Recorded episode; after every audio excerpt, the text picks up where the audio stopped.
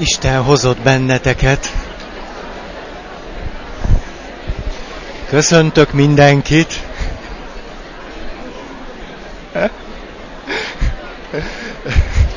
Én jól hallak téged, János, és te hallasz engem. Erre utalok, hogy én hallak téged, de te nem engem. Szóval én nagyon jól hallak titeket, és ti engem.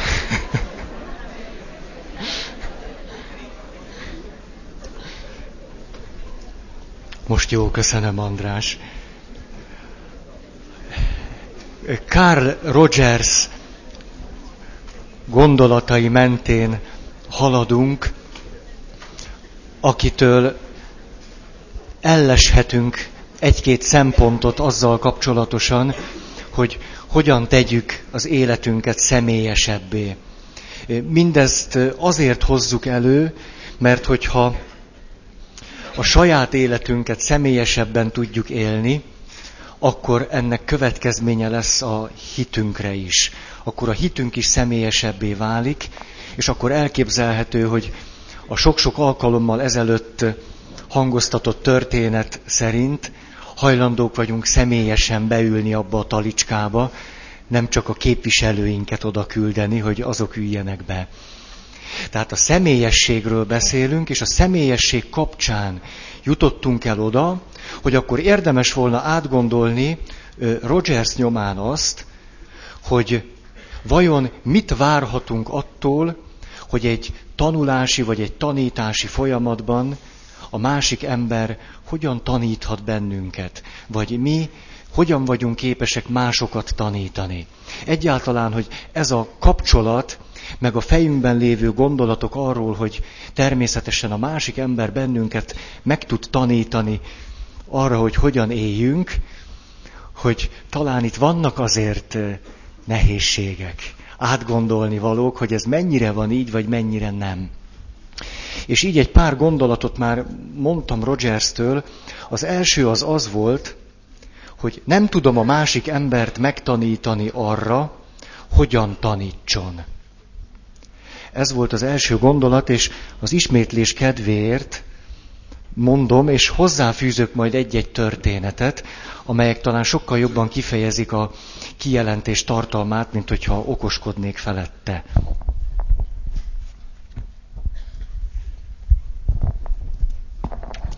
Kapuja nincs átjáró, kínai csambuddhista példázatok, őket hívtam segítségül. Tehát a mondat így hangzik, hogy nem tudom a másik embert megtanítani arra, hogyan tanítson. És erre így szól a példázat. Egy szerzetes így szólt mához, a nagymesterhez. Függetlenül a négy alaptételtől és a száz tagadástól, mondd meg nekem egyszerűen, hogy mi az értelme annak, hogy Bodhidharma nyugatról jött ide. Ma nagyon fáradt vagyok, nem tudom megmondani neked. Kérdezd meg Csecangtól, felelte Macu. A szerzetes megkérdezte hát Csecangtól, aki így felelt. Hát miért nem kérdezed meg a mestertől? Éppen ő küldött hozzád, felelte a szerzetes. Tudod, ma nagyon fáj a fejem. Nem tudom neked megmondani. Kérdezd meg inkább haj rangidős testvértől, mondta Csecang. A szerzetes föltette a kérdést hajtestvérnek, aki azt mondta neki. Ha idáig eljutottunk, én már nem értek semmit. Ez volt az első gondolat. A második.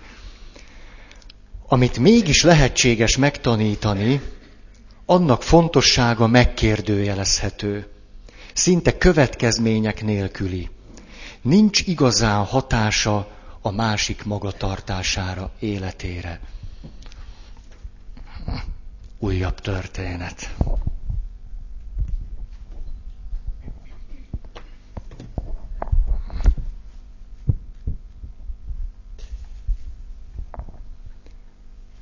Azt mondja az Úr. Ezt olvassuk a Szent Iratokban. Volt egyszer egy lúd, amelyik minden nap tojt egy aranytojást. A gazdagság, amelyet a tojások hoztak a farmer feleségének, Aki a liba volt, roppant boldoggá tette az asszonyt. Csak hogy az asszony nagyon kapzsi volt, és nem tudott napról napra türelmesen várni az aznapi tojásra. Elhatározta, hogy levágja a ludat, és akkor egyszerre megkaparintja az összes tojást. Úgy is tett, megölte a libát, de ezzel csak egy félig kialakult tojást és egy döglött ludat szerzett magának. Eddig tartott az Isten igéje. Meghallotta ezt egy ateista, és gúnyolódni kezdett. Ezt nevezitek ti Isten igéjének? Egy liba, amelyik aranytojást tojik? Ez is csak azt mutatja, hogy mennyi mindent elhisztek ti erről az úgynevezett Istenről. Amikor a teológus olvasta ezt a szöveget, így szólt. Az Úr egyértelműen megmondja, hogy volt egy liba, amelyik aranytojásokat tojik. Ha az Úr mondja, akkor ez igaz. Függetlenül attól, hogy a mi korlátolt értelmünk képtelenségnek tartja ezt. Pedig a helyzet az, hogy az archeológiai tanulmányokban találunk olyan utalásokat, amelyek bizonyos értelemben azt mondják, hogy a régi időkben létezhetett egy rejtélyes lúd, amely valóban aranytojásokat tojt. Na most megkérdezhetnénk, hogy hogyan lehet egy tojás aranyból, anélkül, hogy megszűnne továbbra is tojás lenni. Természetesen erre nem lehet kielégítő választ adni. A különféle vallási iskolák különféle magyarázatokat adnak, de ami lényeges itt, hogy ezt az emberi értelmet zavarba ejtő misztériumot hittel elfogadjuk.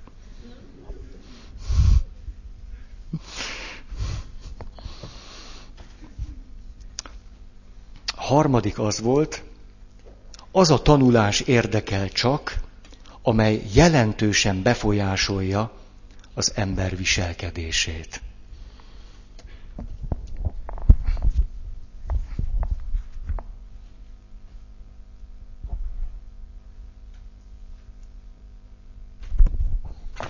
Tudtam, hogy a másik.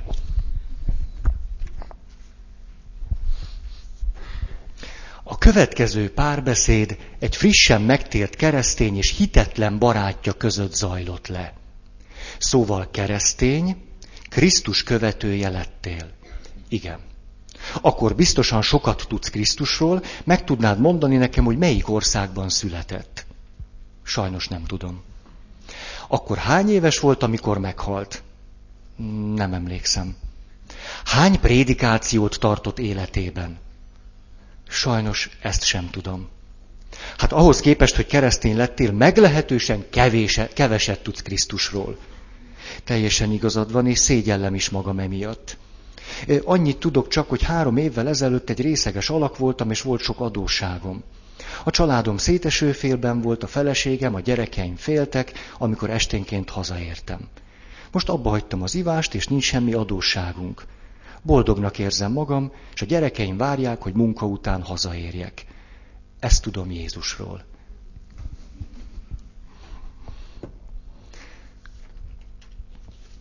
A harmadik, kizárólag az a tanulás befolyásolja jelentősen a magatartásom, amely fölfedezésen alapul, és amely belső igényt elégít ki. Ehhez nincs történet.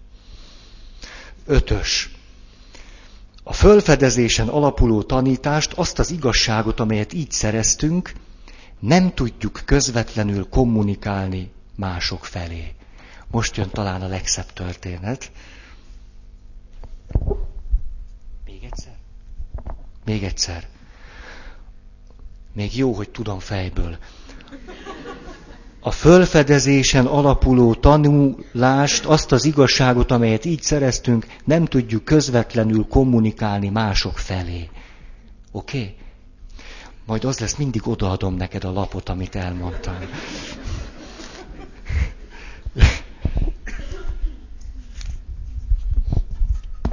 Azt mondja, a magasztos elfoglalja helyét a példázat címe. Egy napon a magasztos elfoglalta helyét az emelvényen. Manjuri az asztalra koppantott fakalapácsával, és így szólt. Hogy világosan megértsétek a törvény tanának az urát, íme a törvény tanának az ura ilyen.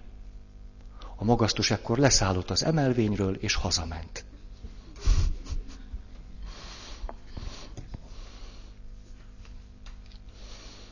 Akkor most jön a hatodik, ami új. Egyre tudatosabb a fölismerés, nem akarok tanár lenni.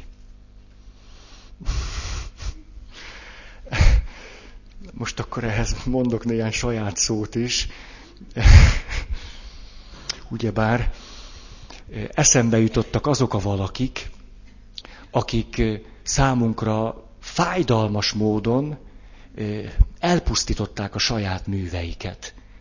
Tudunk olyan jelentős valakikről, akik hatalmas művet hagytuk maguk után, azóta is rájuk hivatkozunk, és azt mondjuk, hogy Istenem, bárcsak megértenénk őket, és az élettörténetükben ott van elrejtve az a kincs, hogy valamikor fogták valami készművüket, általában a halálukhoz közeledvén, és az egészet elégették úgy, ahogy van.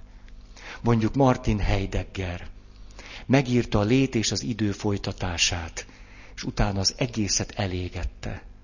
Vagy Akvinói Szent Tamás, aki ugyanígy cselekedett.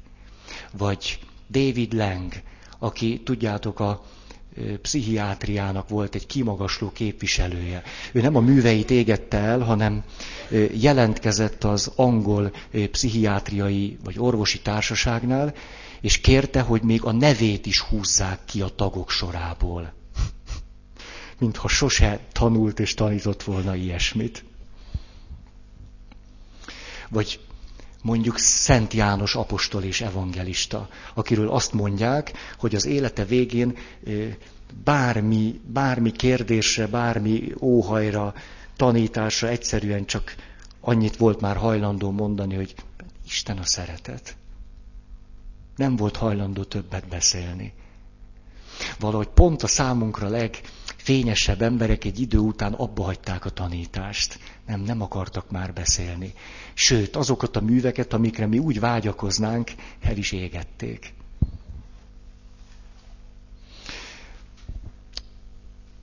Hanvas Béla ezt a fonákjáról úgy fejezi ki, hogy rettentő az a fölismerés, ahogy azt látom, hogy emberek, akik valamikor jelentettek számomra sokat, elkezdenek az életrajzukban élni.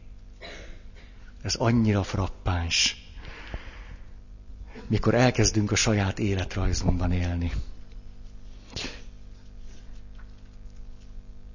Hetes pont. A tanításom eredménye, magam is meglepődöm ezen, mégiscsak több a semminél. Az eredmény azonban inkább káros, mint sem hasznos. A tanított személy elkezd nem bízni a saját élményeiben, és elnyomja az igazán fontos tanulást.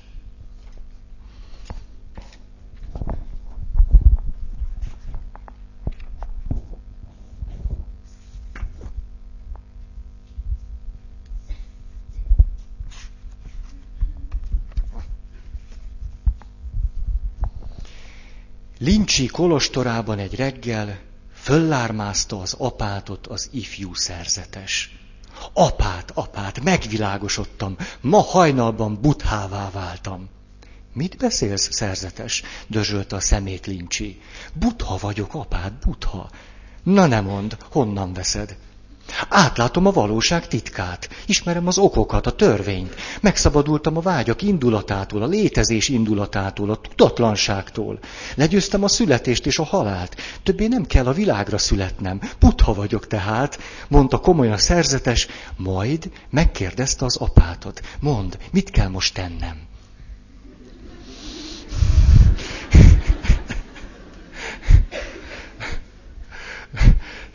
Ha itt fejeznénk be, akkor is jó lenne, de, azért megy tovább is. Azt mondja, most eszembe jut a Szent Mise, mikor van a prefációnak egy része, az mindig úgy hangzik, mint hogyha már befejeztem volna. És akkor mindig egy csomóan rávágják, hogy amen. És a, de még ott nincsen amen, úgyhogy magam se tudom, most folytassam, vagy ne. De hát a mélységes törvénytiszteletem a folytatásra buzdít. Tehát reggeliztél már? Emelte rá álmosan a tekintetét Lincsi. Nem reggeliztem. A konyhára vagy beosztva mára, vagy rizsgyomlálásra? A konyhára. Nos, a konyhára ma szállítják be a magtárból a gabonát. Az egész évre való rist most hozzák. Szedj össze vékákat és zsákokat, mindegyikből tizennyolcat. A rist válogass szét ügyesen, úgy, mint a korai rizs, késői rizs. Télen hántolt rizs, fehér rizs. Lótusz rózsaszín rizs, sárga kalászú rizs, száraz rizs, közönséges barna rizs, közönséges sárga rizs, kásás rizs, rövid szárú rizs, halvány rózsaszín rizs, cirmos kalászú barna rizs, hántolatlan barna rizs, hántolt csikos rizs, kövér szemű rizs, lapozások közötti rizs, sárga rizs, hosszú szemű sárga rizs, valamint hosszú szemű hántolt sárga rizs. Ha ez megvan, töltsd meg velük a zsákokat és kosarakat. A zsákokat vidd a kamrába, a kosarakat a konyhába. Ez lesz a dolgod már a szerzetes, semmi más. Kis időre hagyd a filozófiát, megfekszi az ember gyomrát.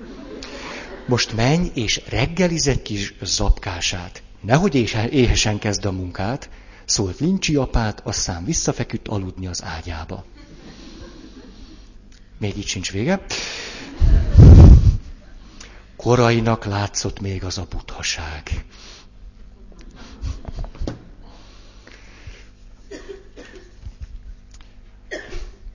Amikor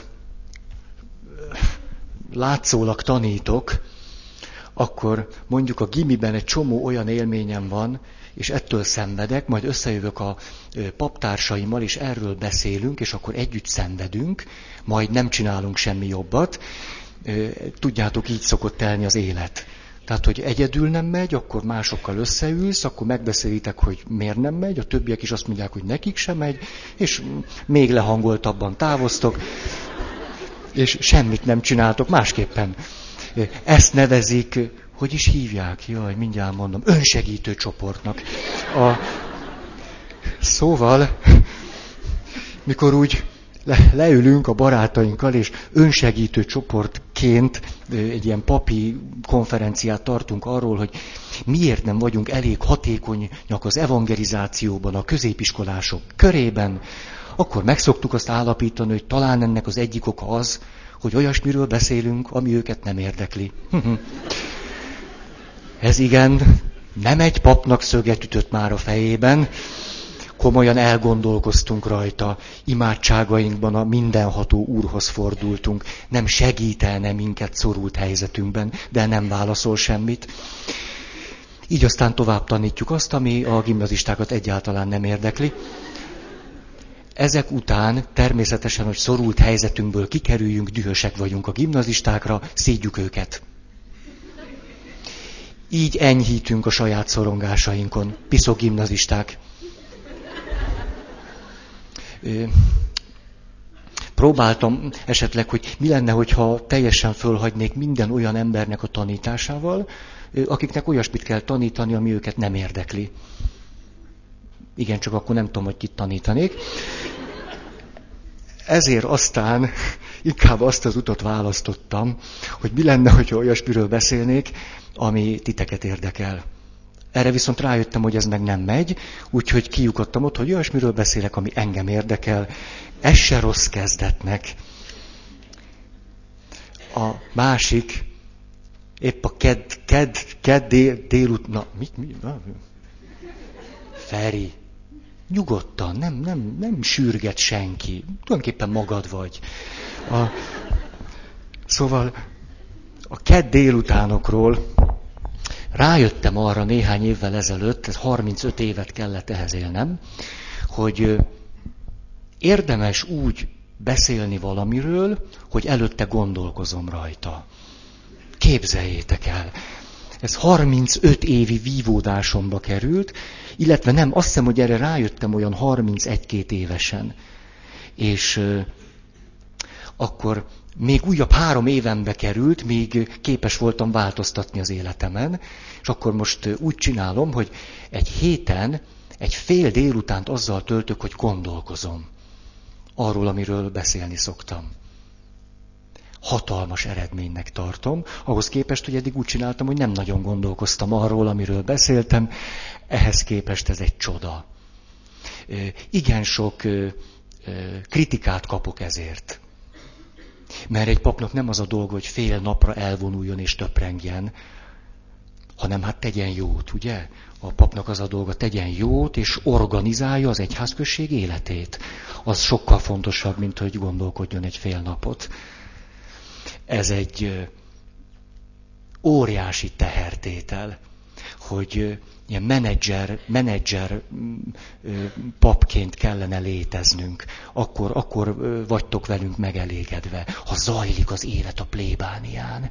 Az olyan nagyszerű. Tudjátok, mikor beteljesítjük azt az álmot, hogy belépve a plébánián gyermekek nyüzsgése fogad bennünket, és, és a, az élet virágai bimbóznak. Istenem, de szép ez. És akkor mi történik? Kihalt plébánia, a pap ül a szobájában, és gondolkozik. Istenem, hova jutottunk? Ez szörnyű. Nem, nem, nem, tulajdonképpen nem tudom, mi történik most velem, de úgy látszik, ezek nagyon komolyan érintenek engem.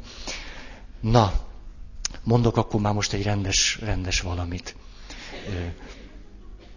Jött hozzám egyszer valaki, és azt mondja, hogy meghalt az ő apukája. Fiatal, fiatal volt, aki jött, huszon pár éves, és akkor ül és azt mondja, hogy te, igazából mikor, mikor ez kiderült, akkor, akkor hát először is azt, azt se tudtam, hogy mi van, hogy mit csináljak, és akkor utána leültem, tudod, és elkezdtem kutatni a fejemben, hogy, hogy mit is tanultam én erről az egyetemen hogy hogy is van, hogy is van a halállal, hogy milyen fázisai vannak így, hogy van ez. Ez számomra egyszerűen szívenütő, megdöbbentő. Hogy valaki ahelyett, hogy átélni azt, ami vele történik, aztán utána okoskodhat rajta, amennyit akar. És akkor azt mondja nekem, és tudod, egy egyetlen kézzel fogható jutott eszembe, hogy, hogy az egyetemen egyszer volt egy előadás a halálról, így filozófusok, de nem nagyon figyeltem, és akkor, akkor arra emlékszem, hogy, hogy ott azt mondta a tanárunk, hogy, hogy tulajdonképpen a, a, amikor így gyászolunk, akkor magunkat siratjuk, nem is azt, aki meghalt. Igen, ez egy nagyon érdekes gondolat. Csak semmit nem segített rajta. Hogy, hogy nem, nem, nem, nem élünk, nem éljük át azt, ami éppen történik velünk, hanem jaj, van-e valakinek erről a helyzetről, amit most még át sem merek élni, valami okos gondolata.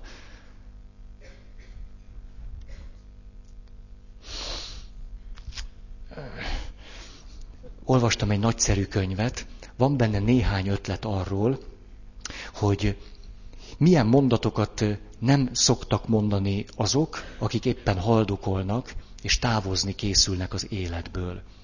Ez egy nagyon jó játék volna, hogy mondjuk azonosítsuk magunkban azt, hogy mi is, amit gondolunk mi, meg érzünk, meg mi az, ami nekünk fontos.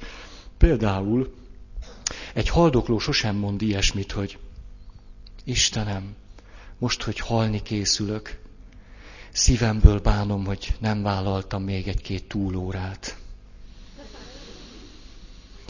Vagy most egy jámborasszony haldoklik, azt mondja, atya, de örülök, hogy eljött, gyonnom kell. Először is szívemből bánom azt, hogy tavaly húsvétkor, ami már az utolsó húsvét, nem pucoltam meg a spejzablakot. A, elkezdtem gyártani ilyen utolsó mondatokat, hogy rájöjjek arra, hogy ezt valóban én érzem-e, vagy ez valami marhaság. Hogy ez most az én gondolatom, az én, én tapasztalatom valamiről, vagy ezt, ezt, ezt valakitől átvettem, hogy, hogy nincs húsvét tiszta spejzablak nélkül, vagy egyéb és társai. Játszatok ezzel, gyártsatok, hogy ugye el tudod-e képzelni magadat halálos ágyodon utolsó mondataid, mondjuk hogy. Istenem, szívemből bánom, hogy kihagytam két előadást az egyetemen, pedig kellene. Ezt el tudjátok képzelni? Én nem. Na jó.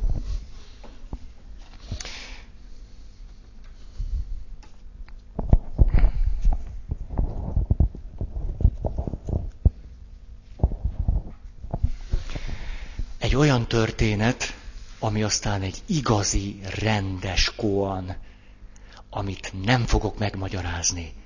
Mert én se értem, de, de nagyon tetszett. Ezt legalább tudom. Szüansa így szólt a gyülekezethez. A földkerekség minden tanítója arról beszél, hogy megmenti a világot, és fölszabadítja az embert. Ha három fogyatékos jön hozzátok, miképpen fogtok boldogulni velük? A vak nem fogja meglátni, ha fölemelitek a légycsapót. A süket nem fogja meghallani szavaitokat. A néma meg akkor sem tud szólalni, ha szóra bírnátok. Hogyan fogtok bánni velük? Ha nem tudtok bánni velük, a tan nem fejtheti ki áldásos hatását. Egy szerzetes később Jünment megkérdezte erről a példázatról. Jünmen így szólt. Borulj le. A szerzetes engedelmeskedett. Jünmen ekkor úgy tett, mintha meg akarná ütni a botjával. Mire a szerzetes hátra húzódott. Jünmen megszólalt. Te nem vagy vak. Gyere csak ide hozzám. Amikor a szerzetes odalépett, Jünmen így szólt. Te nem vagy süket. És megkérdezte, érted már? Nem, nem értem, felelte a szerzetes. Hát te nem vagy néma, mondta Jünmen. A szerzetes megérdette a példázatot.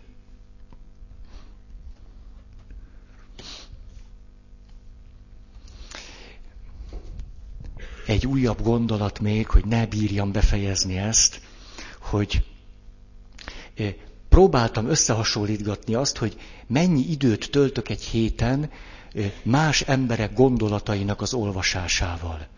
És mennyi időt töltök azzal, hogy a saját gondolataimban vagyok. De a, a gondolkozás alatt, tudjátok, nem azt értem, hogy jöjj, eszembe jut néha valami, hanem gondolkozom, az egy folyamat, az úgy, úgy. És e, folyamatosan sokkal többet foglalkozom mások gondolataival, mint a sajátommal. Vagyis sokkal jobban tudom, hogy okos emberek valamilyen témáról mit mondtak, mint hogy nekem mi arról a benyomásom. Vagy hogy hogyan érint engem az. Ezért egy idő után kifejezetten tartózkodtam mindenféle értelmiségi társaságoktól. Tudjátok, az értelmiségi társaságok olyanok, hogy összeülnek emberek, és arról beszélnek, hogy okos emberek mit mondtak bizonyos dolgokról. Ez engem hihetetlenül fáraszt úgyhogy nem, nem járok ilyen értelmiségi társaságokba, kizárólag olyan emberek közé, akik azt mondják, hogy ők mit gondolnak, és akkor így tudunk beszélgetni. De hogyha valaki azt mondja, hogy te Jungnak volt erről egy nagyszerű gondolata, Jung, Jung az nagyon, az olyan gondolatokat mondott. És jó, de most Jung nincs itt, tehát ő vele most ezt nem tudom megbeszélni. Tehát nem lehetne, hogy Jungot hazaküldjük, és akkor ő egy nagyszerű ember, vannak remek gondolata, és mi meg beszélgetünk egymással. A Rogers ezért kitalált egy olyan módszert, ami aztán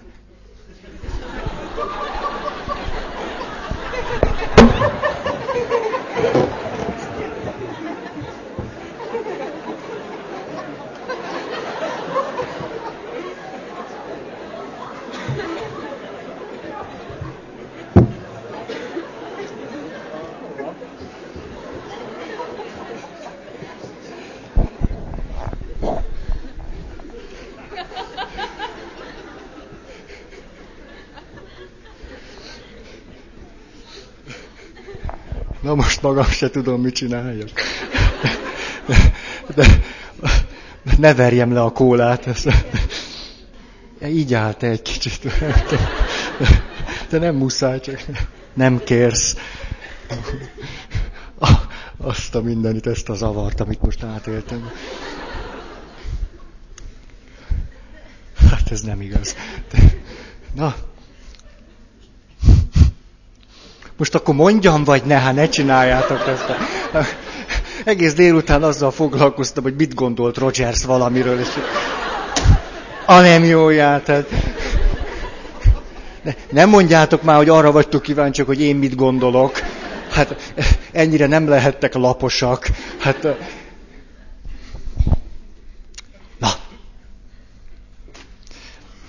Szóval... Komolyan nem bírom folytatni. Hagyjuk ezt most akkor.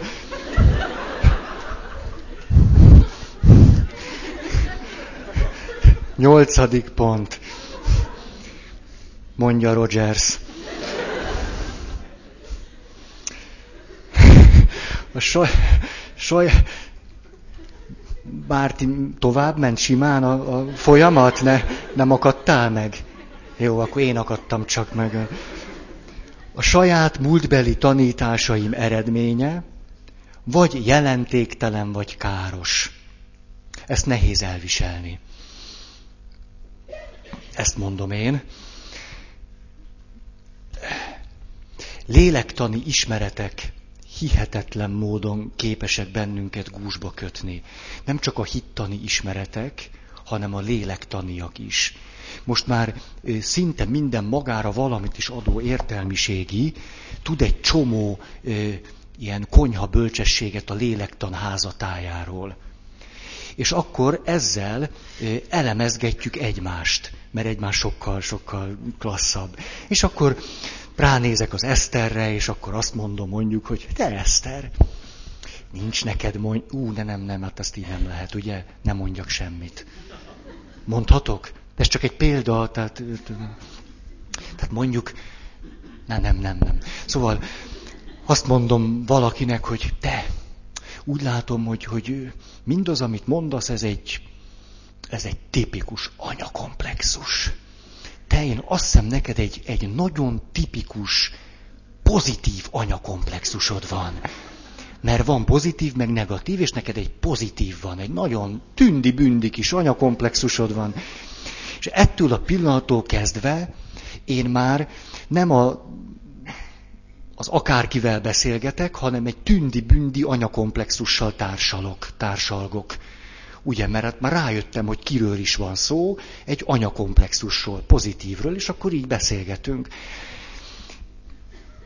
Ennél egy rosszabb dolog van, hogyha elhiszem magamról, hogy nekem van egy tündi-bündi kis pozitív anyakomplexusom, és elkezdek magamról így gondolkodni.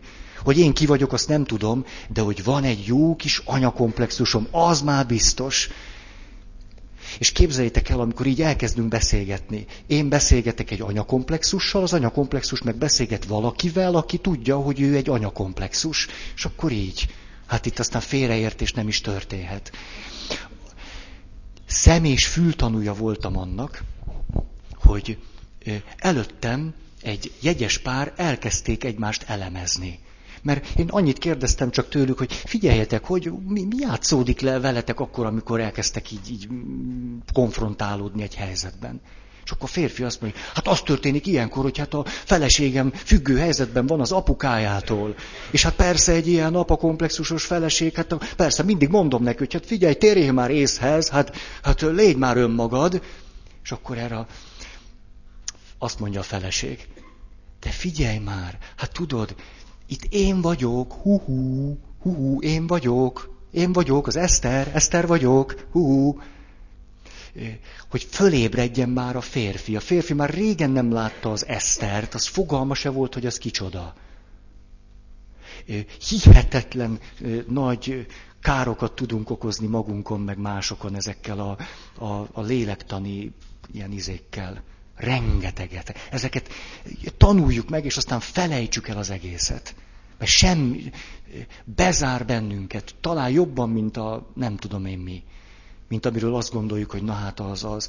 Ugye nem érdekes, ugyanazt a folyamatot játsszuk le, hogy, hogy ma például egy magára valamit is adó személyiség azt mondja, hogy én nem vagyok dogmatikus. Hát engem ne zárjanak be ilyen hitigasságokba. És ugyanezt megcsinálja a lélektani ismereteivel. Pont ugyanaz történik. De azt most még nem kéri ki magán. Azt majd húsz év múlva kezdjük el magunkon kikérni. Ezeket érdemes volna teljesen elfelejteni. A, egyszer egy színházi előadás után ott maradtak a színészek, meg mi a nézők, és elkezdtünk beszélgetni. És egy, ott tanultam meg valamit, amikor az egyik valaki a nézőtérről mondott valamit. És erre a színész válaszolt, és tudjátok, hogy múlt alkalom mondtam, el is szállt. Mert mondta, mondta, mondta, mondta. És erre fölemelte a kezét ez a valaki, aki kérdezett, és azt mondta, hogy, hogy művész úr, itt vagyok, művész úr. Ez volt a legjobb tanítás, ami ott elhangzott.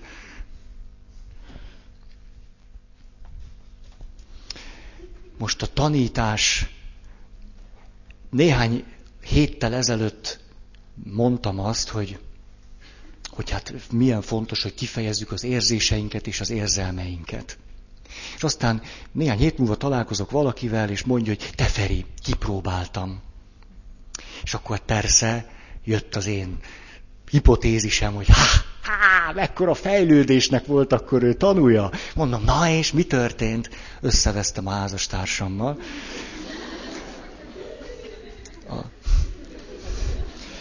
És kérdeztem, hogy hogy csináltad? És akkor elmondta. Hát, hát azért úgy nem kellett volna.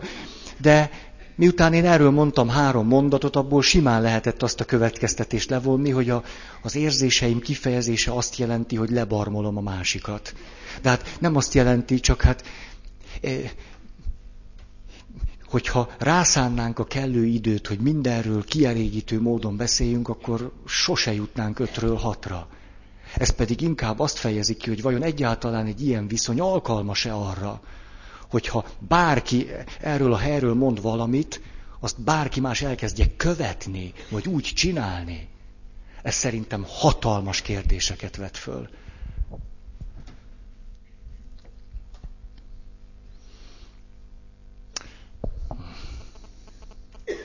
A jó tanácsaink pedig, tudjátok, amiről múltkor beszéltem, azok majdnem mindig saját magunkról szólnak. Dehogy a másikról. Azt nem is tudom, hogy ő mit élt át, milyen helyzetben van. Ezért őr, őrizkedhetnénk az összes jó tanácsunktól. Bár ugye ez önmagában megint csak egy jó kis ellentmondás, mikor azt tanácsolom nektek, hogy ne adjatok jó tanácsokat. A Szentírásban azt olvasom, hogy Jézus sokat beszélt példabeszédekben. És utána egy érdekes mondat, és a tanítványainak néha el is magyarázta.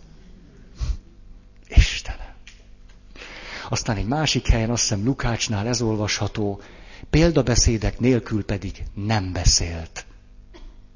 A jelenlegi szentírás, ahogy a kezünkben van, azt mondják a biblikusok, az evangéliumokat illetően Jézus tanításának több mint 60%-a példabeszéd. Nem klasszikus tanítás.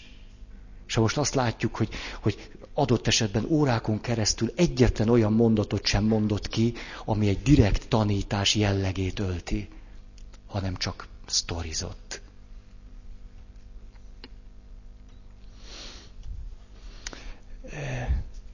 A meséknek például ebből a szempontból hatalmas jelentősége van. Mert a mesék megengedik azt, ugyanúgy, mint a példabeszédek, hogy bennük legyünk, és ott átéljünk valamit, és aztán elhagyjuk a mesét.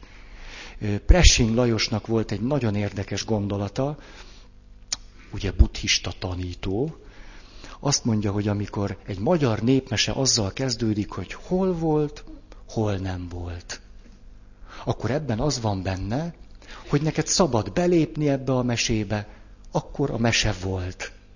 Ha nem akarsz belépni a mesébe, akkor a mese nem volt. És ezt te szabadon eldöntheted, hogy ahogy hallgatod a mesét, ez neked hol volt, vagy hol nem volt, vagy volt, vagy nem volt, és ebben te szabad vagy. Sehol egy jó tanács.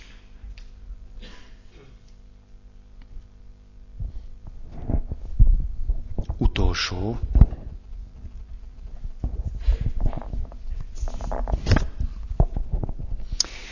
Lincsi kolostorában egy reggel tanácsért fordultak, fordultak a mesterhez a szerzetesek. Mester, áruld el, mit tehetünk gyöngép fölfogású társainkért. akik nem ostobák, csak nehezen értik a tanítást. Tette föl zavartan a kérdést az egyik szerzetes. Semmit, vágta rá azonnal Lincsi. Amikor látta, hogy a válasz mennyire meglepte a híveket, példabeszédet mondott. Testvérek, egy régi meséből tudom, mit tett a szerelmes rókatündér a jámbor együgyű ifjúval, Lipóval. A jóképű, de balga fiúból tiszteletre méltó férfiút akart varázsolni. Először szemet adott neki a látásra, hogy jól lássa a világot. Azután fület a hallásra, hogy jól értse a bölcseket. Végül értelmet, hogy töprenkessen a látottakon és hallottakon. Lipó először igencsak örült a rókatündér ajándékainak, élvezte éles látását, hallását, elméjének csodás fölfedezéseit. A rókatündér is gyakran és hosszan gyönyörködött alkotásában, ám egyszer észrevette, hogy az addig boldog ember kedvetlenné vált. Mi lelt, Lipó? kérdezte tőle aggódva. Nem tudom.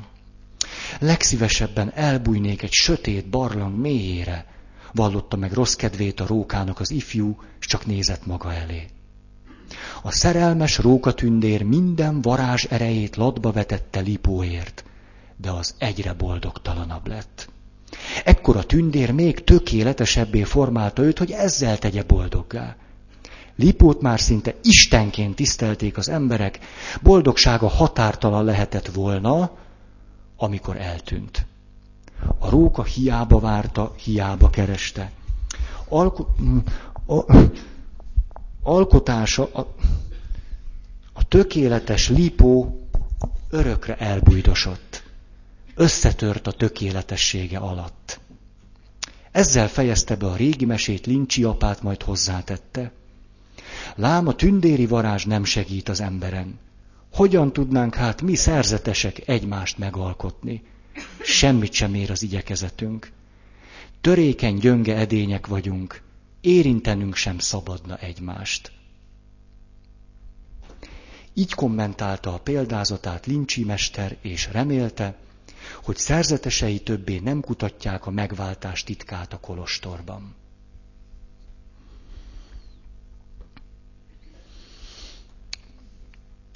Kilenc. Emiatt szinte kizárólag a tanulás érdekel. Olyan dolgokat szeretnék tanulni, amelyek igazán fontosak, és amelyek valóban alakítják az életem. Emiatt szinte kizárólag a tanulás érdekel. Olyan dolgokat szeretnék tanulni, amelyek igazán fontosak, és amelyek valóban alakítják az életem. Egy történet, egyszer valamiről kialakult egy nagyon komoly meggyőződésem, ezt, hogyha kategorizálni kellene, egy szociológiai megállapítás volt, és elmentünk nyaralni, és a barátomnak az apukája egy nagyon szívélyes vendéglátó, ült ott az asztalnál, és miközben megetetett bennünket, én föltártam előtte mélységes bölcsességem. Hát ő meghallgatta, igen, igen, ez nagyon, nagyon érdekes, nagyon. Tudod, Feri, olvastam én egy olyan dologról még, ami a te következtetésednek ellentmond, ez is egy érdekes dolog. Én mondom, ó, igen, igen, ez is érdekes, köszönöm szépen. Aztán, amikor mentünk el, megkérdeztem, hogy te, mi a foglalkozása barátunk papájának? Ő a szociológiai tudományok doktora, az Egyesült Államokban tanított öt évecskét.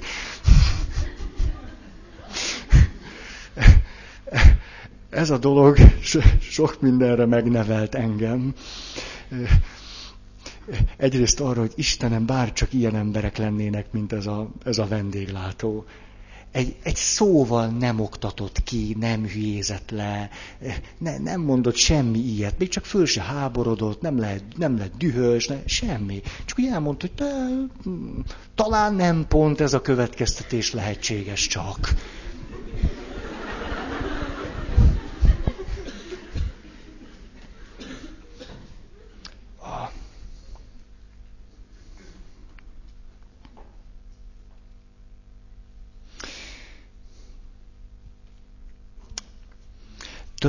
Töprengtem azon, hogyha az életemet le kéne írnom ebből a szempontból, akkor hogy mondanám?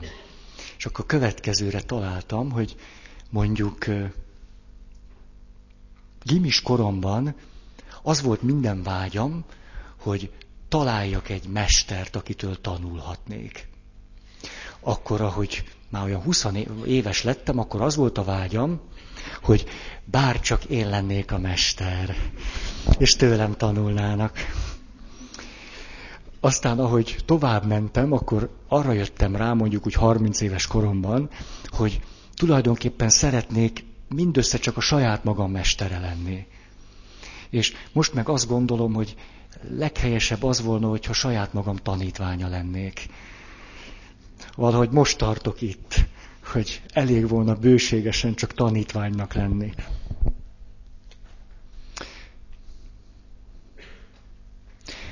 Olvastam egyszer egy cikket, egy tanulmányt arról, hogy mennyire fontos lenne a pedagógusoknak a gyerekek azon képességeit fejleszteni, amelyek őket alkalmassá tennék a tanulásra.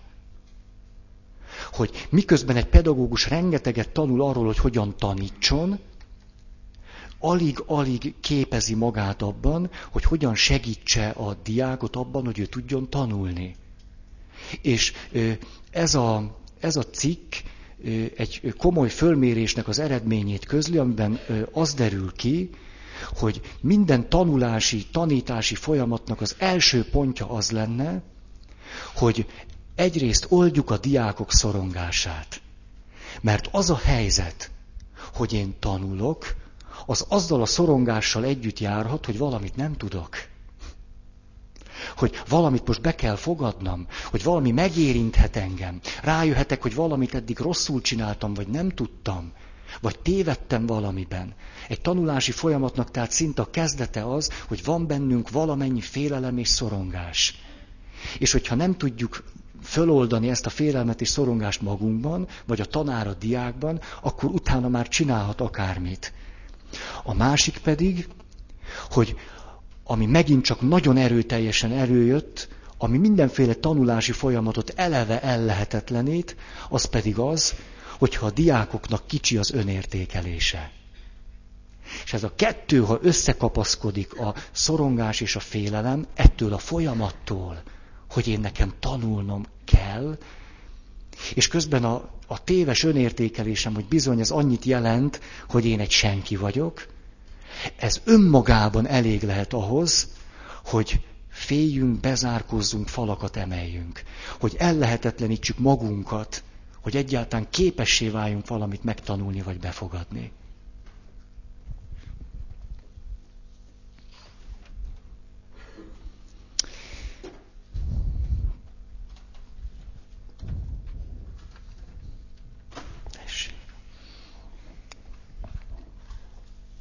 Következő tízes.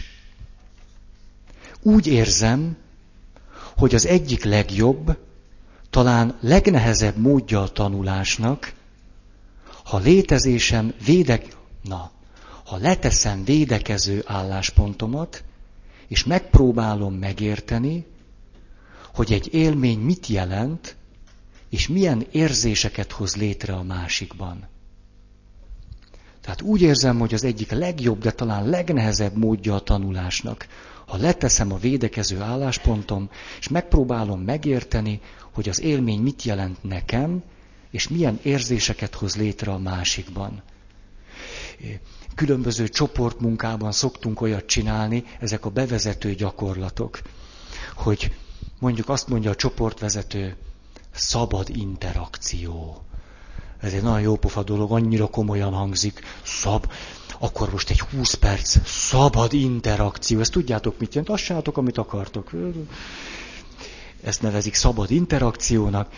És akkor utána egyáltalán nem azt kérdezi meg a csoportvezető, hogy na és akkor milyen tanulságokkal szolgált ez, és hova jutottatok, és, hanem csak annyit, hogy most próbálj meg visszaemlékezni arra, hogy a 20 perc alatt milyen érzéseid voltak. Ennyi.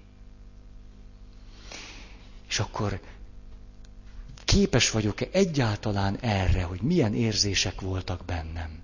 A következő gyakorlat. Mondjuk beszélgetsz valakivel 20 percen keresztül, és akkor azt kéri tőled a csoportvezető, most akkor arra kérnélek, hogy próbáld meg megnevezni azt, hogy miközben beszélgettetek, a társadnak milyen érzései voltak egymás után, amiket észrevettél. Ezek végtelenül egyszerű gyakorlatok, és mégis ki tudja ezeket jól megoldani? Nem nagyon tudjuk. Lehet gyakorolni. Erre valaki azt mondta, mondtam egy helyzetben ilyesmit, hogy hát tudod, ilyen egyszerű dolgokat kell csinálni, és akkor ezzel lehet magunkat fejleszteni. Jó, ez olyan, olyan izé, olyan kockás, olyan, olyan... Hát most mit csináljak? Hát különben meg nem csináljuk másképpen. 11. A másik fontos módja a tanulásnak, ha kifejezhetem a saját bizonytalanságaim, tisztázhatom a zavaraimat, így közelebb kerülhetek ahhoz, amit az élmény valóban jelent számomra. Egy folyamatban a zavar, amikor valamit nem értek. Ez, mikor mikor elkezdtem másokkal beszélgetni, már nem csak ilyen passzióból, hanem hogy, hogy az esetleg javára lehet a másiknak, akkor például gyakran kerültem olyan helyzetbe, hogy a másik mondott valamit, és én azt nem értettem. Valami miatt nem értettem, hogy mit mond. És ezt sosem hoztam szóba, mert szégyeltem. Azt gondoltam, hogy ha én egy jó pap vagyok, akkor hát legalább a beszélgetés végére csak megértem már, hogy mit akart mondani. Ha meg nem, akkor elintéztem a dolgot úgy, hogy hát az ő baja, hogyha nem bírja magát normálisan kifejezni. Hát akkor minek jön ide? Hát, ez egy tökéletesen rossz technika.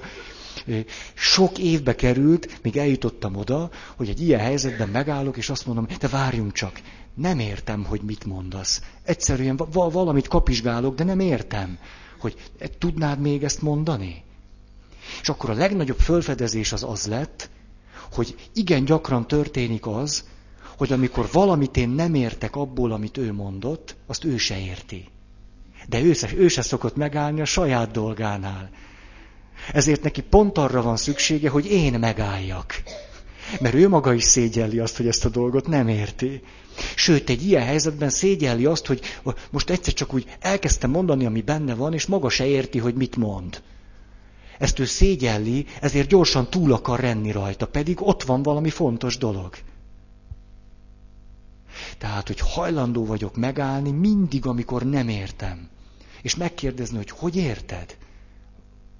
Vagy elmondani azt, hogy te, én ebből, amit most mondtál, ennyit fogtam föl. Van, van még ennél ezen túl más is? A, a zavarok, azok nagyon fontos jelzői annak, hogy ott találkozhatnánk igazán egymással, meg ott találkozhatnánk igazán magunkkal. Mert a zavar azt jelenti, hogy na itt van velem valami. Vagy van veled valami. Valami, ami nem a jól fésült, előre kitalált dolog. És ezért a zavaroknál érdemes volna megállni. És rákérdezni magamnak is, magam felé is, meg a társam felé is. A, ugye mondjuk ülünk egy, egy olyan körben, ahol egy picit ö, feszélyezve érezzük magunkat, mert nagyon komoly emberek ülnek még, és eszméletlenül meleg van. És hogy képesek vagyunk 30-40-50 éves komoly emberek órákon keresztül megdögleni a melegtől. Anélkül, hogy bármelyikünk venné a bátorságot az, hogy fölálljon, és azt mondja, hogy ne haragudjatok, én élettől a melegtől már nem tudok gondolkozni. Nem nyithatnánk ki az ablakot? A, a, ez, ez engem hihetetlenül meg tud döbbenteni. Vagy például az, hogy bent vagyunk egy folyamatban, és mindenki eszméletlenül fáradt. De olyan fáradtak vagyunk, hogy mind így folyik le mindenkinek az arca, így padlón csúszik. És senki nem mondja azt, hogy kedves csoportvezető elvtárs, most lehet, hogy kilencig kéne lennünk, de hát látja a pofánkat, így ezt a, ezt a képződményt, ami ott fekszik, ilyen, ilyen szétfacsartan. És akkor, de nem, kilencig tart. Kilencig tart.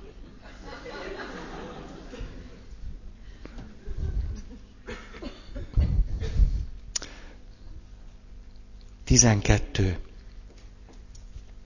Így tanulva egy olyan folyamat részese leheszek, amely egyszerre lenyűgöző és kissé ijesztő. Úgy érzem, hogy hagynom kell, hogy ezek az élmények magukkal ragadjanak. Mert ilyenkor elé, előre haladok egy cél felé, amelyet azonban magam sem tudok pontosan kifejezni. Erről azt hiszem, én nem is tudok beszélni. Erről csak azokat az élményeimet tudom mondani, amikről tökéletesen felesleges beszélni. Hanem ha te előhívod magadból azt az élményt, amikor, amikor nem tudtad, hogy mi lesz egy beszélgetésnek a következő pillanata. Fogalmat sem volt, de megengedted, hogy valamit ott mondjon a másik, hogy valami megjelenjen. És a saját magadét is elmondtad. És kifejeztél valamit, és utána nem tudtad, hogy na most ezután mi lesz. Biztos, hogy éltetek már meg ilyet hogy az volt benned, ezt nem szabad kimondanom, nem, nem, nem, nem szabad, de ezt a, a, a racionális ördög mondta, közben már régen kellett volna mondani. És akkor egyszer csak kijött belőled. És akkor azt gondoltad, hogy na, ha most megnyílik alattunk a föld, hát nyíljon meg, mindegy, de most már elmondtam. És ilyenkor egy picit megnyílik a föld, de sose annyira, hogy te eltűnj. Ez, ez szokott történni. Mondok egy nagyon szép szufi költeményt az iszlám hagyományból, mert azt hiszem, hogy ilyesmit már csak így lehet kifejezni. Kabír írta, akiről nem tudom ki. A szeretet útja nem könnyed vita tárgya. Az ösvény a pusztuláson átvezet. Madarak gyönyörű köröket írnak le az égen, a szabadság gyermekei. Hogyan tanulják? Zuhannak, és zuhanás közben szárnyakat kapnak.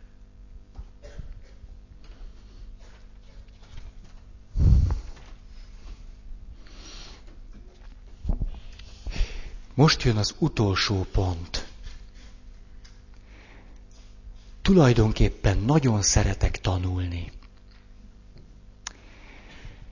Nagyon szeretek tanulni terápiás kapcsolatban, vagy egyedül önmagamban. Mondja Rogers, ez az utolsó gondolata. Most ezt hosszabban szeretném kifejteni. Mégpedig egy Kón nevű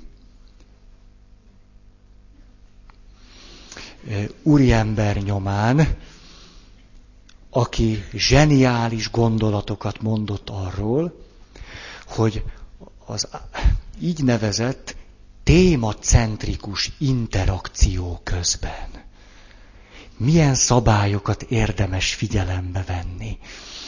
Ez rémisztően hangzik, ugye? Már is elment az összes kedvetek a tanulástól, ilyen megfélemlítő dolgot mondtam. Azért, mert tulajdonképpen már hetek óta azon fölismerésemet is próbálom idehozni, hogy a, a különböző ilyen gyógyító vagy terápiás folyamatokból kikristályosodott egy, egy, egy sereg tapasztalat. Meg, megfogható és megfogalmazhatóvá váltak bizonyos tapasztalatok. És szerintem ezeket érdemes a leghétköznapi viszonyainkban is használni. Mert, mert ezek a tapasztalatok nem az íróasztalnál születtek, hanem úgy, hogy mondjuk száz éven keresztül emberek összejöttek egymással, és próbáltak egymással beszélgetni vagy találkozni. Ezen, ezen tanulási folyamatok aztán bizonyos, bizonyos végkövetkeztetésig jutottak. De ezek a következtetések nem jönnek ki ebből a zárt körből. És arra gondoltam, hogy miért ne hozhatnánk ki ezeket, és miért ne használhatnánk a legegyszerűbb kapcsolatainkban. ezért fogok erről beszélni. Volt, volt alkalmam ilyen témacentrikus interakció csoportban eltölteni többször egy hetet. Nagyon jó dolog, érdemes. Minden bokorban nő egy ilyen témacentrikus interakció csoport, úgyhogy bárki részt vehet benne.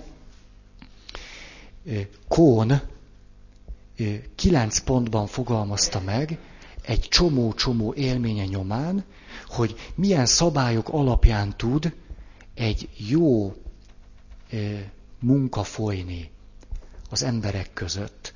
A téma centrikus az azt jelenti, hogy nem csak úgy beszélgetünk, hanem mindig van valami témánk, amivel kapcsolatban előre szeretnénk jutni. Ilyen egyszerű. Ez általában pontosan megfelel annak, hogy van valami témánk a házastársaknak egymással, egy nehézségű problémájuk megbeszélni való, vagy bármi, amivel kapcsolatban szeretnénk előre jutni. De hogy ezt hogyan tegyük meg, erről szólnak ezek a pontok.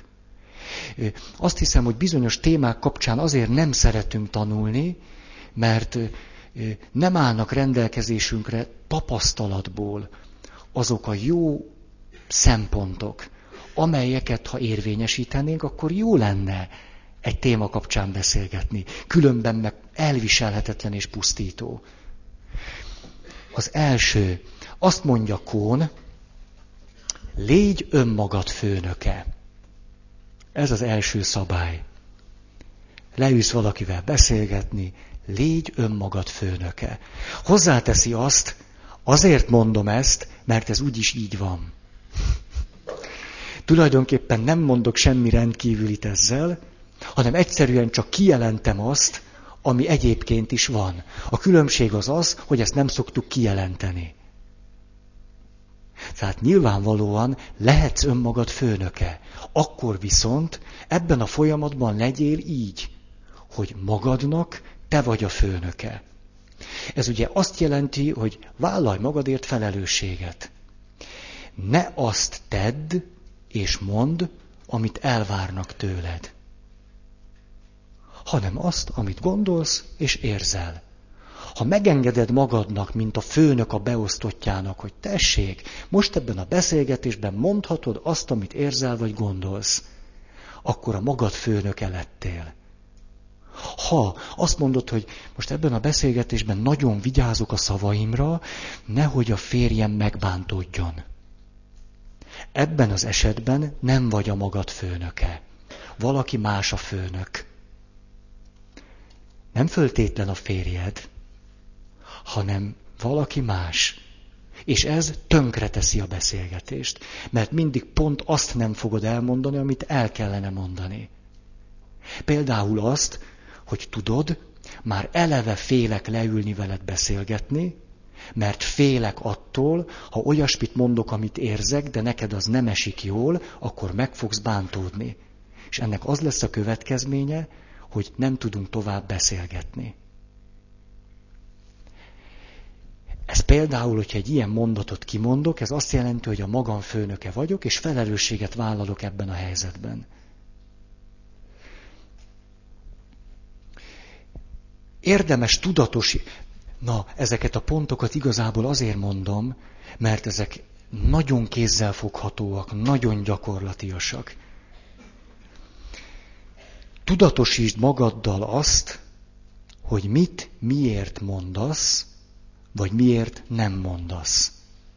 Legalább te magad tudd, hogy ezt most azért mondom, mert, vagy azért hallgatok, mert egyszer egy ilyen családterápiás csoportban azt mondja a csoportvezető a legelején. Egyik alapszabályunk az lesz, hogy mindenki védje magát. Nehogy te itt, itt olyanokat mondjál, amit később megbánsz. Egy, egyetlen olyan mondatot se kell mondanod, amit később megbánsz. Csak annyit mondjál, amire később úgy tudsz visszagondolni, hogy ezt én akartam mondani.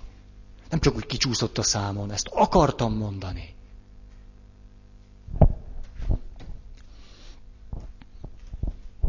Ne azt mondd, amit várnak tőled, ami a szerepethez illik.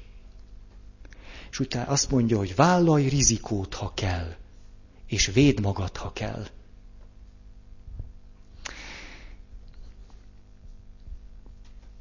Hmm. Hogy is van, Diogenész találkozik a császár kedvelt filozófusával. És Diogenész éppen lencse főzeléket nyalogat. Mert hát arra futja neki. És akkor azt mondja a császár filozófusa, természetesen dús gazdag ember. Ha, Diogenész, Diogenész, hát ha te megtanultál volna a császár kedvébe járni, nem ezt az ócska lencsét kéne nyalogatnod. Mire Diogenész azt mondja, kedves barátom, ha te, ha te megtanultad volna a lencsét nyalogatni, nem kellene a császár fenekét nyalogatnod.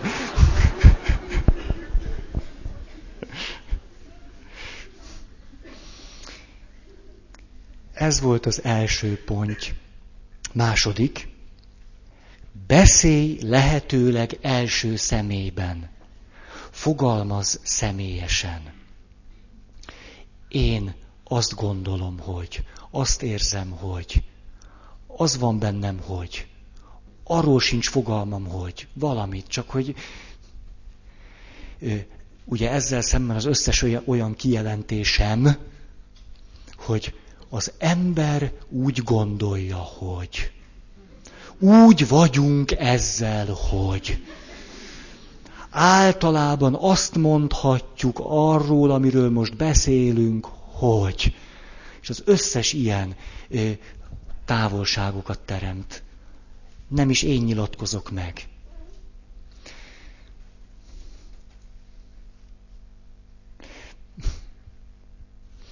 Ugye, mikor egy csoportban vagyunk, vagy egy kisköziben, akkor az marha izgalmas. Valaki mond egy dolgot, és utána eltelik fél óra, és valaki a következőképp nyilatkozik meg. Vannak köztünk olyanok, akik ebben a témában azt gondolják, hogy. Hm.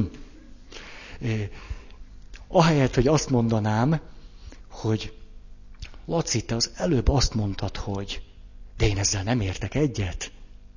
Vagy Laci, te azt mondtad, hogy engem ez nagyon szíven ütött. Vagy valami ilyesmit.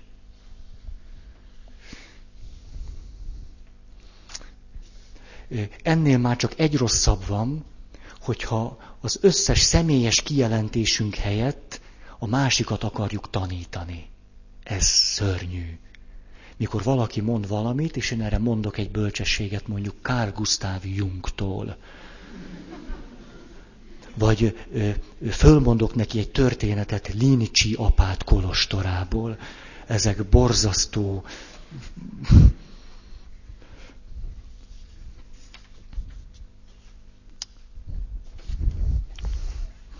Három. Tudatosítsd magadban, hogy mit akarsz mondani, és mit nem. Mondd azt, amit akarsz, ahelyett, amit elvárnak.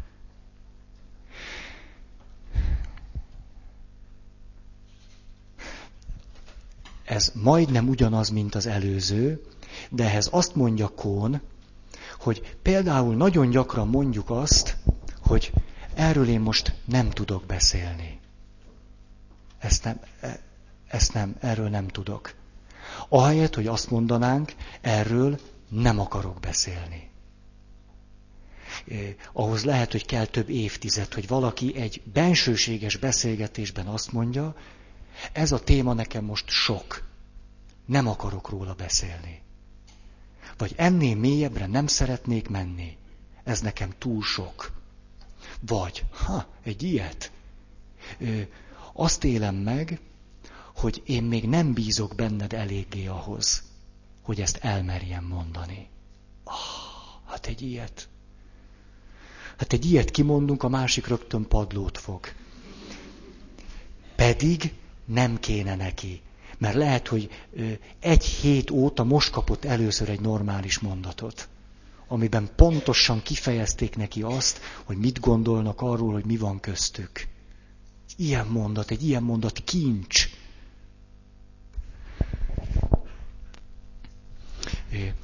Tudjátok, van olyan, mondjuk, hogy keresztény emberek összejönnek imádkozni.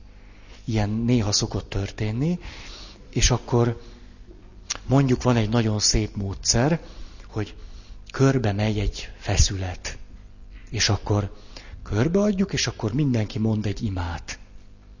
És ezt lehet nagyon jól csinálni, és lehet iszonyatosan rosszul. Egy ilyen körima engem, hogyha rosszul csinálják, a legtökéletesebb módon ringat álomba. Akkor szoktam fölébredni, mikor a keresztel megböknek. Pap, te jössz! A, az ilyen imádságok hangoznak úgy, hogy Urunk és megváltunk, Te vagy a világ mindenség királya. Mi minnyáján tudjuk, hogy Te mentettél meg bennünket. Magasztos a Te neved. Meg ilyenek. És ezt valaki mondja, és akkor végén azt mondja, hogy Amen. Ez volt az ő imádsága. És akkor vissza, átadja a kereszt, és akkor jön a másik. Seregek, Ura Istene! Te már az Ószövetségben is föltártad szentséges arcodat az akkor élt embereknek. Mi minnyáján azért jöttünk össze, hogy hálát adjunk neked a te nagy-nagy jóságodért, amelyet a világon mindenki, mindenki átélhet. Én nem annyira, de ezt nem mondom ki az imádságban. Mert ez egy ilyen körima, ilyen mindenki mondja, amit megtanult, meg amit elvárnak tőle, meg pap is van itt a...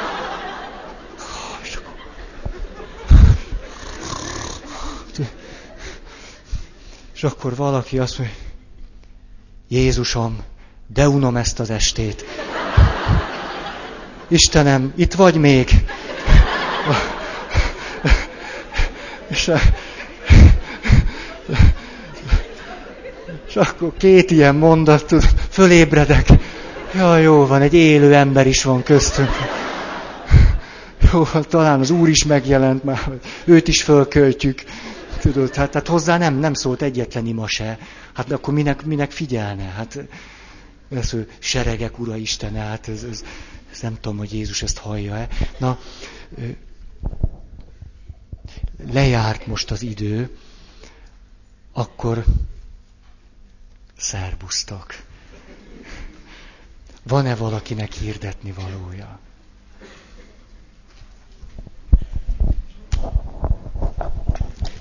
Újra két rövid dolog.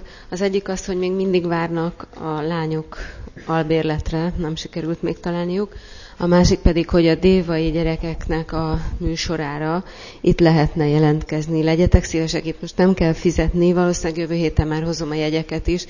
Csak írjátok oda, hogy ha valaki jön, akkor hány darab jegyet kér, hogy nagyjából tudjam, hogy mennyit kell elhoznom. Köszönöm szépen.